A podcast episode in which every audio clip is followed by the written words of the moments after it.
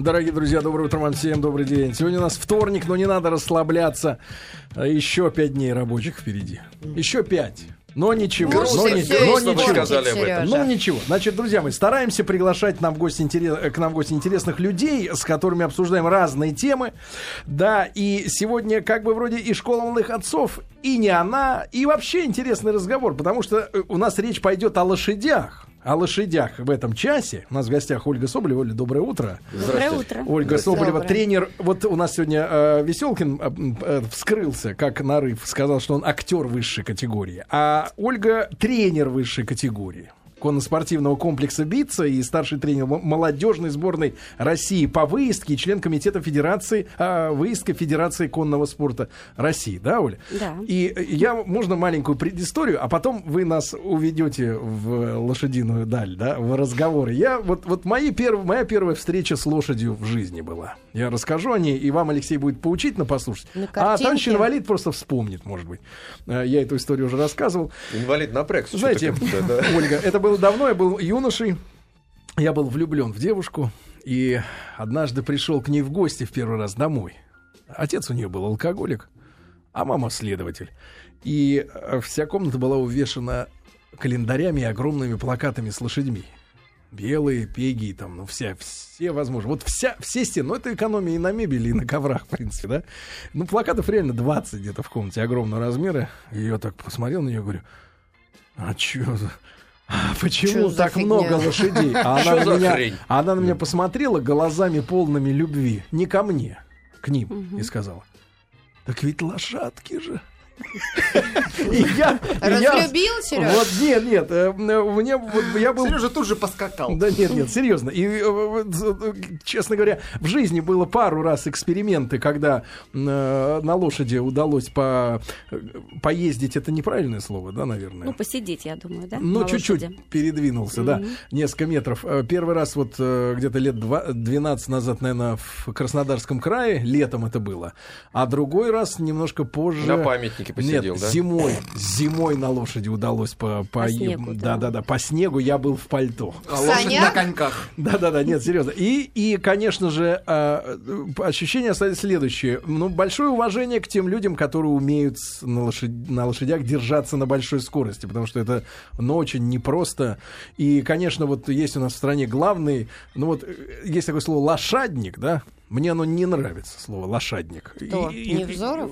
Да, и «конщик» и другу тоже не подходит. Любитель лошадей. Главный любитель лошадей, конечно, Александр Глебович, вот у нас, да, прославленный, но это в Питере. А вот, в принципе, Оль, давайте тогда с самого начала начнем. Лирическое отступление закончилось от меня лично. Давайте про лошадь. Откуда приступим? С какого вопроса? Ну, лошадь — это огромный мир, который притягивает к себе многих людей, и детей, и взрослых. И вот вы заговорили о юности, да, я говорю о том, что на моих глазах очень много детей, девочек, мальчиков, которые, приходя в этот мир, остаются в нем надолго. И даже те, которые приходят случайно, просто погладить, просто посидеть, иногда взрослые люди тоже остаются в мире лошади надолго. Лошадь применима, она шла рядом с человеком практически все время нашей цивилизации. Если вы посмотрите там старые фрески, вы увидите там лошадей, и в то же время сейчас в мире самолетов, машин, лошадь остается кусочком, маленьким кусочком природы. Это, конечно, очень интересное животное. Оно у нас совершенно необычное по сравнению с нашими там домашними кошками, собаками. Кстати, очень много любителей конного спорта и спортсменов, конников.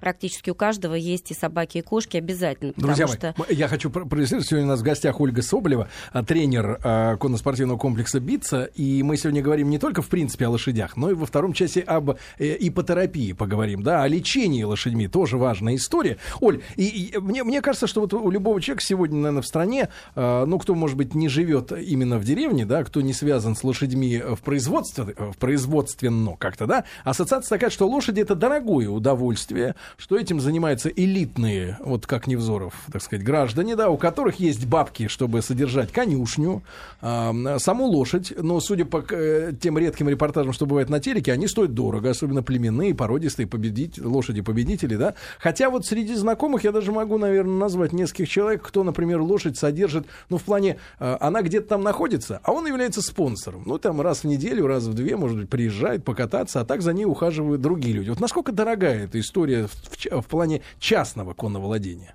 Ну, вы знаете, стоимость лошади, она, конечно, колеблется. Можно купить лошадь за 10 тысяч рублей и за 1 000 000 евро. В зависимости от того, в каких целях вы покупаете эту лошадь, что вы собираетесь с ней делать, как вы ее собираетесь использовать. Если хотите просто покататься, можно купить недорогую лошадь. Если вам нужна лошадь для спорта и лошадь с перспективой там, участия в Олимпийских играх, например, конечно, стоимость лошади достаточно велика, и покупается она там на элитных аукционах и так далее. Но купить лошадь не такая большая проблема, как содержать ее, конечно. Потому что... Можно примерно обрисовать ситуацию тем, кто, может быть, теоретически задумывается об этом. Ну, не знаю, сколько это стоит. Ну, нельзя же, наверное, загон построить, как для собаки. Питомники. Да, и специфика содержания этого животного вместе с людьми, она, конечно, очень сильно отличается от кошек, от собак, поэтому нужны специализированные сооружения, конюшни, денники, которые стоят в среднем, ну вот по Москве, начиная там от 15 тысяч рублей в месяц до 45-50. Это просто аренда. Просто аренда денника, в котором будете содержать свою лошадь, ее будут кормить, ее будут убирать. Потому что если вы будете платить дополнительно, ну, вам нужно, чтобы эту лошадь работали, готовили, это еще дополнительные деньги. Плюс к этому, естественно, работа ветеринарного врача, контролирующий процесс которого должен осуществляться постоянно. Это работа там, береторов, это работа коновода, который каждый день эту лошадь, так сказать, гуляет, шагает, седлает, расседлывает. Вот. И это работа коваля, который обязательно должен раз там, в месяц, 45 дней приехать и расчистить или прибить там, новые подковы. Это достаточно дорогое удовольствие. А вот на дачах, если люди там, знаете, я не знаю, на всяких там коттеджах. На гектаре, да. Вот у Сергея гектар, вот что... Вот он хочет построить конюшню, а мы отговариваем его. Это все возможно, да, конечно. Копейку ему попадет это, в принципе? Вы знаете, нет, содержание лошади на собственном, так сказать, на собственном участке не в большую копейку. Да? Ну, вы должны, конечно, купить для нее корма. А насколько она прожорлива? Вот сколько в месяц съедает? Вы знаете, съедает? Не настолько прожорлива, как это кажется, где-то в районе там в месяц, в день 1000 рублей. В день? Да, это порядка, ну, скажем так, сена, овес, какие-то мюсли, там, это примерно то же самое, что... Да, мюсли, это специальные наборы... Мюсли Серёжа не отдаст. Набор лошадиного питания. Это мы сами едим. Вот. Но, конечно, на собственном дворе, вот в Германии, например, каждая третья семья держит лошадь, да. У нас, конечно, это сейчас пока менее распространено, но вы столкнетесь с проблемой вывоза навоза, например, да, с вашего, так сказать, участка, особенно это касается зимы. Летом-то, я думаю, что к вам в очередь станут за этим удобрением, которое, кстати, является одним из лучших по сравнению с тем, что у нас там производят сейчас. Что коровы делают. Да, ну, лучше, чем коровы делают. Коровы тоже правильные люди. Коровы, да. Вот, поэтому, но содержание лошади просто в таких условиях вы, конечно, будете рисковать, потому что оказать вовремя лошади помощь, и вы можете пропустить тот момент, у вас должен быть нанят обслуживающий персонал, потому что запереть ее просто в деннике должно быть место, где она должна гулять. Друзья мои, ваши вопросы, пожалуйста, все, что касается коневодства, а также иппотерапии, да, когда лечится, и у меня целый список заболеваний, кстати говоря, которые при помощи лошади можно поправить. Пожалуйста, 5533 со словом «Маяк» СМС. И вот один из первых вопросов Наталья Иванова прислала. Значит, есть ли породы лошадей, которые не пахнут? Потому что лошадь сразу же ассоциация запах. Вот у нас в Виктории крупная порода собаки. Периодически, конечно, от Виктории пахнет вот псиной вот этой, вот знаете, да, вот эта шерсть, это все. Особенно, если грязная погода, сырость, дождь идет, пахнет все, в дом не занести. Мы просто собак все время спим вместе, там все с ним вместе делаем, поэтому от меня воняет всегда. Да. Вот. А что касается лошади? От Сергея воняет котом, поэтому мы с ним как кошка с собакой. Вы знаете, лошадь, конечно, обладает специфическим запахом, но чистая лошадь не пахнет.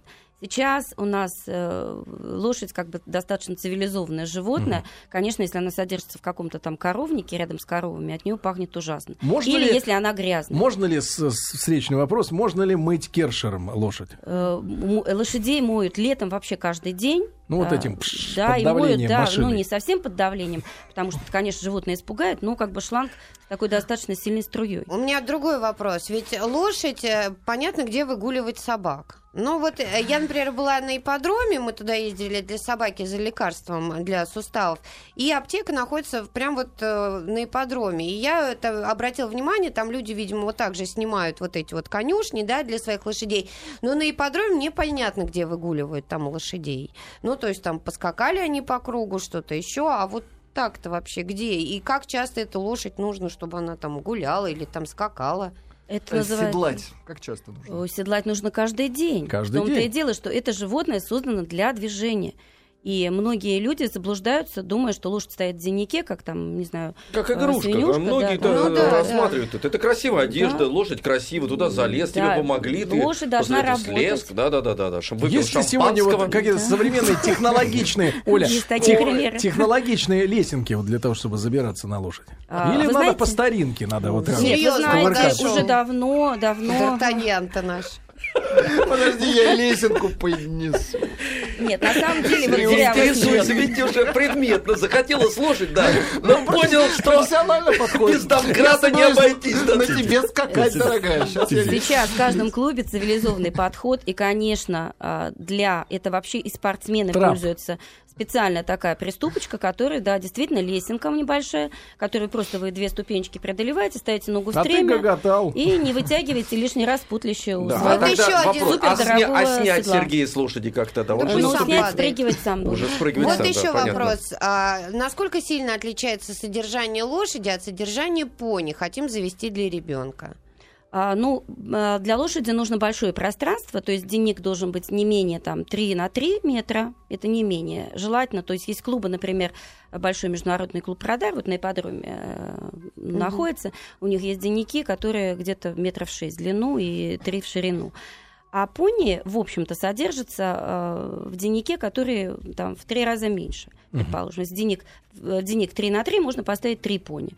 Но другой вопрос, что не каждая пони там с другой дружит, поэтому либо этот денник делится на маленькие такие загончики, либо вы просто арендуете денник для большой лошади для своей пони. А почему они пони? Они что, как вот да, в собачьем мире, что ли? Или что? Почему они ссорятся? Ну, все лошади могут ссориться. Правда? Да. Правда ли, что... Среди них есть жеребцы, среди них есть кобылы, среди них есть кони, и поэтому они, конечно, у них свои взаимоотношения, потому что лошадь, несмотря на то, что она всю жизнь фактически живет рядом с человеком, она до сих пор подвержена табунным чувствам, да, и у нас лошадь, она такая самая независимая из всех животных, которая живет рядом с человеком. Друзья мои, ваши вопросы на тему коневодства и иппотерапии, об этом во втором часе, пожалуйста, 5533 со словом «Маяк». Ольга Соболева у нас сегодня в гостях. Оль, а правда, что кобылы, ну, лошади, девочки добрее, ну, относительно неопытных этих самых ездаков, да, чем вот кони мужчины? В жизни тоже так.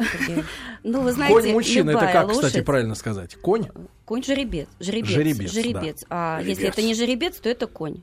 Ну, мерин называют. А, конь еще. Это значит не мужчина. Да. Вот. Ну, а конь это общее еще есть. До свидос, да? Мерин это с высоким, ржет с высоким голосом. Ну, это примерно, да. Веселкин на звук. Да, правда ли, что кони женщины? Вы знаете, кобылы... Вы знаете, кобылы очень умные создания, но среди них тоже попадаются дамы с характером. Поэтому лошадь по характеру, она бывает совершенно, они как люди. Они бывают и холерики, и сангвиники, и... То есть у них тоже есть свой темперамент, свой характер. А от породы это зависит? Не всегда от породы. Очень много зависит. Вот кто самая миролюбивая порода? Какая? Ну, тяжеловоза, я думаю. Тяжеловоза, да, тяжеленькая. А сволочь какая самая? Ну, вы знаете, я не знаю среди лошадей сволочей, скажу вам честно. Нет, вы знаете... Джигитский какой-то. Нет, ну, есть лошади горячие. Вот это вы можете иметь в виду. Но это чистокровные лошади, конечно. Это арабы, очень горячие лошади. Это лошади высококровные, то есть те лошади, в которых халтикинцы... Те лошади, в которой прилита чистокровная кровь. А есть вот такая же мода, например, вот на породы, на окрасы? Конечно, конечно. И мода на породы, то есть, смотря для чего вы, опять же, имеете лошадь или занимаетесь. Ну, для понтов. Для понтов, конечно. Да, вот необычная масть. Ну, все выбирают. Не, ну просто я видел, знаете, как вот с собачками было одно время, вот все с этими маленькими собачками. Они сейчас ходят. Ну, их ходят, но их меньше стало, да. Ну, а вот лошади, кто понтуется, это мужчины или женщины все-таки больше? И те, и другие. Ребят, слушайте, а я видел, знаете, есть пони, а есть еще меньше лошадки. Какие? Деревянные. Поросята называются. Нет, не поросята. Их выводили. Мини-лошадь. Мини-лошадь их выводили. 40 сантиметров, вот так усенькие. 40? Да, крошечный. А он болеет часто, да, из-за того, что он такой маленький? Нет, он не болеет. Это выставочные лошади, которые и живут, они, кстати говоря, в хозяйстве, и многие в Москве. Да, это маленькая-маленькая лошадка, просто она больше не растет. А есть шетландские пони, которые до метра. А как их вывели таким образом, что они маленькие? Ну, знаете, это искусственное выведение. В ящики засовывали? Честно говоря, это нужно обратиться к профессиональным зоотехникам. А, кстати, уголь, смысл такой, что это лошадь. Они вывозили уголь из шахт, которые строились очень с низким верхом, да-да-да, и они тащили эти тележечки оттуда.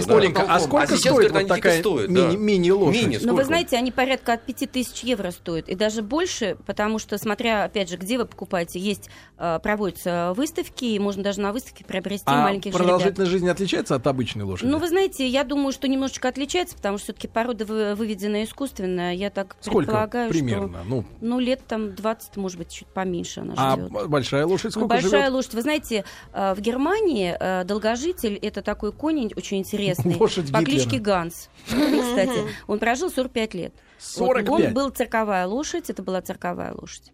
Оля, а как вы относитесь вот к тем вещам, которые наиболее часто наблюдают жители всех городов? Это в парках и в садах покатушки на вот лошадях и ослах, которых девчонки, как правило, водят. Ну, вы знаете, я не могу сказать, что я неоднозначно отношусь к этому вопросу, потому что, видя это, я иногда вижу очень хорошее отношение к этим лошадям. Они в порядке, они упитаны, они хорошо экипированы, то есть хорошая уздечка, хорошее седло. Видно, что лошадь не голодная. И здесь видно, что вот эти девочки, которые катают, они реально к этой лошади хорошо относятся, они ее любят.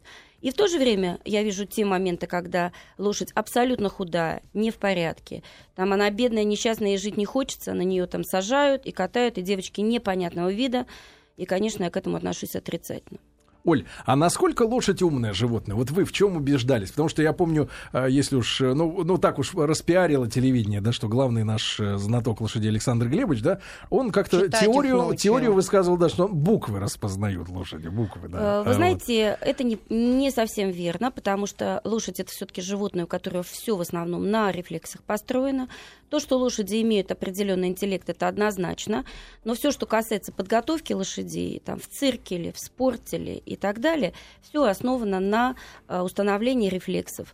Воздействие на лошадь всегда идет тактильным способом. Тактильным — это значит прикосновением, да, это может быть нога, или это может быть хлыст, или как там иногда в былые годы господин Невзоров там шпоры использовал, да, достаточно строгий. Но лошадь любит своего хозяина, если вот она привыкает, да. Если она слышит, дело в том, что лошадь очень хорошо запоминает, они не очень хорошо видят, скажем так, по сравнению с другими животными. Но у них очень хорошо развито обоняние, они чувствуют, и очень хорошо развит слух. А в таком случае, вот смотрите, на Олимпиаде, насколько мне не изменяет память, вот, допустим, пятиборцы или кто-то еще, они же не на своих лошадях выступают. Такое тоже бывает. Как же они находят общий язык тогда с лошадью? Ну, вы знаете, любая подготовка лошади, она идет классическим путем. Подготовка всадника, классическое обучение верховой езде, да, она определяет некоторые моменты, которые используются по отношению к каждой лошади, которая готовится на соревнованиях. То есть там прижал ногу, толкнул, лошадь пошла рысью. То есть там механическая связь, да. Поэтому пятиборье, современное пятиборье, это испытание 5 видов там, спортсмена, а вот конный спорт — это испытание пары. Кстати говоря, вот о конном спорте, если мы говорим о лошади и о конном спорте, это очень необычный вид спорта. Пожалуй, он не подходит ни под один из критериев обычного вида спорта. Это первое, это ваш партнер животное. Да? Ни в одном виде спорта партнера животного нет. Второе. Ваш партнер хоккеист. Партнер спортивный. Второй момент. Это наш вид спорта не имеет возрастных ограничений. Практически у нас А самый старый сколько вот быстро? Ну, вы знаете, цифра? После 70 люди садятся на лошадь. Друзья мои, Ольга Соболева у нас сегодня в гостях, старший тренер молодежной сборной России по выездке и тренер высшей категории конно-спортивного комплекса «Битца». После новостей спорта мы вернемся и уже поговорим об иппотерапии. Это лечение лошадью, например, и рассеянный склероз, и травмы головного мозга. Все можно лечить лошадью. Лечи лошадь. Да, друзья мои, в этом часе у нас разговор о лошадях. Мы так в общем поговорили об этой теме. У нас сегодня в гостях Ольга Соболева. Оля, еще раз доброе утро, что вы к нам заглянули. Да-да-да, тренер высшей категории конно-спортивного комплекса «Битца» в Москве и старший тренер молодежной сборной России по выездке и член комитета выездки Федерального Федерации конного спорта. И об иппотерапии, конечно же, как мы обещали, с вами поговорим. Друзья мои, ваши вопросы задавайте 5533 со словом «Маяк». Ну и, Оль, сначала о самой сути вопроса. Это психологическое воздействие, это такой вот своего рода самогипноз больного и, так сказать, его родителей, допустим, да, там, или родственников, которые думают, что лошадь поможет. Или действительно какие-то магические, биоэнергетические вещи существуют в лошади, что она может лечить. Я просто перечислю. Ребята, список заболеваний, значит, двигательные нарушения неврологического характера, да, мозговые нарушения в раннем детстве, рассеянный склероз, травмы головного мозга, врожденные неврологические заболевания, посттравматические, воспалительные заболевания нервной системы, дегенеративные заболевания нервной системы, поражение органов чувств, слепота, глухота, аутизм, умственная отсталость, различные нарушения социальной адаптации, ну, если человек закрытый, да, и послеоперационная реабилитация, да. Вот хороший набор. Мы с Сергеем решили, что к вам мы будем лечиться. Как она лечит лошадь? Как? Вы знаете, и еще добавить, детский церебральный паралич. И вот, вы знаете, лошадь, лечение лошадью, это наука, которая сейчас уже стала очевидна. Никакой магии здесь нет. Здесь есть исследования врачей, исследования как терапевтов, так и врачей, которые наблюдают за больными детьми и взрослыми, кстати говоря. Иппотерапия – это лечение лошадью. В чем оно заключается? Лошадь – самое сильное биологическое животное по отношению к человеку. Очень сильная энергия идет от лошади. Мало того, что лошадь всегда воспринимает больного человека особенно, и удивительные вещи происходят, когда очень энергичная, очень живая, горячая лошадь становится совершенно спокойной. Кроткой, да, когда на нее сажают либо ребенка, либо там больного ребенка, либо человека, который там... Прям как просто, дельфин. Да. Но вы знаете, да, лошадь чувствует. И особенно она чувствует больных детей. Занятия иппотерапией представляют из себя посадку на лошадь, общение с лошадью, посадку на лошадь на голую спину, без всякого седла. То есть одевается специальная гурта, за которой можно там держаться. И инструктор-иппотерапевт подбирает определенный набор упражнений, которые предлагаются, ну, в зависимости от заболевания ребенка или взрослого, еще раз говорю. И обязательно выполнение этих упражнений, плюс какие-то игры на лошади. Например, что может быть за упражнение, так чтобы понять? Ну, это наклоны, это когда больной ребенок ложится полностью на шею лошади, обхватывает лошадь руками, наклоны корпуса назад, если это возможно. Это игры на внимание, когда он сидит вроде бы на лошади, а ему предлагаются там посмотреть куда-то на какую-то игрушку. Ну, это вот в основном детей, больных аутизмом, например, применяют игровые такие методы. Но удивительные происходят результаты после этого. Когда ребенок достаточно долго занимается иппотерапией, он может в конечном итоге перейти в паралимпийский спорт. И те случаи, которые сейчас вот у нас необычные совершенно происходят на занятиях иппотерапии, когда дети вроде бы там плохо ходили или плохо говорили, через какое-то время родители замечают, что начинаются сильные изменения. Помимо родителей это замечают врачи. Поэтому это направление сейчас развито во всем мире.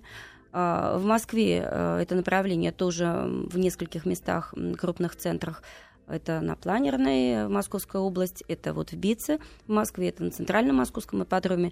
Есть центры, которые целенаправленно, профессионально занимаются иппотерапией, лечением лошади. Оль, а это научно подтверждено?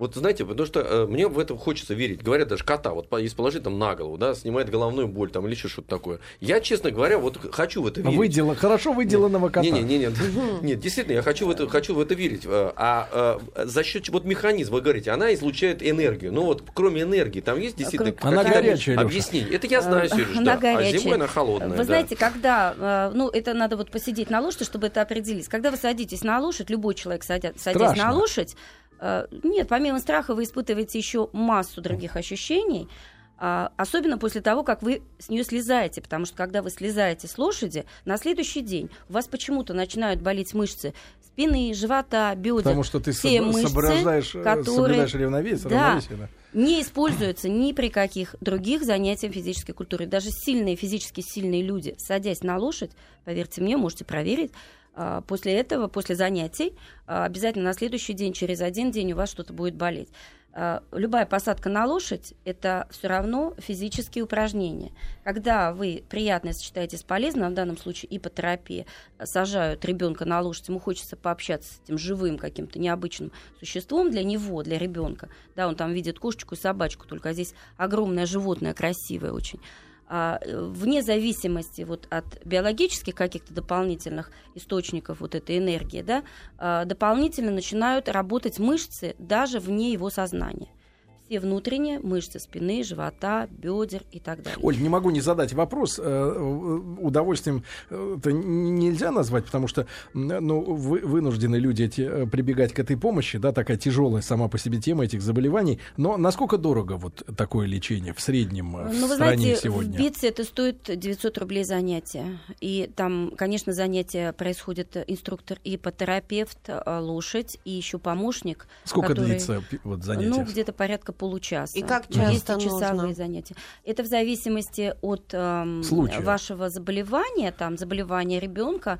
И, конечно, врач определяет периодичность, и инструктор, опытный инструктор, который, естественно, проводит беседы с родителями и определяет, насколько ребенку это нужно. Но, поверьте мне, удивительные бывают после этого вещи. Дети начинают писать стихи, рисовать, и какие-то вот внутренние такие вдруг появляются. Оля, а вот эти перечисленные заболевания, которые я перечислял, это уже показания к тому, чтобы обратиться к иппотерапии? Или врач должен? Кто? Вот, обязательно врач. Вердикт, да, что надо. Обязательно врач, но потому что, придя на занятия в конно-спортивный комплекс Битца, вас обязательно попросят направление врача, медицинское направление.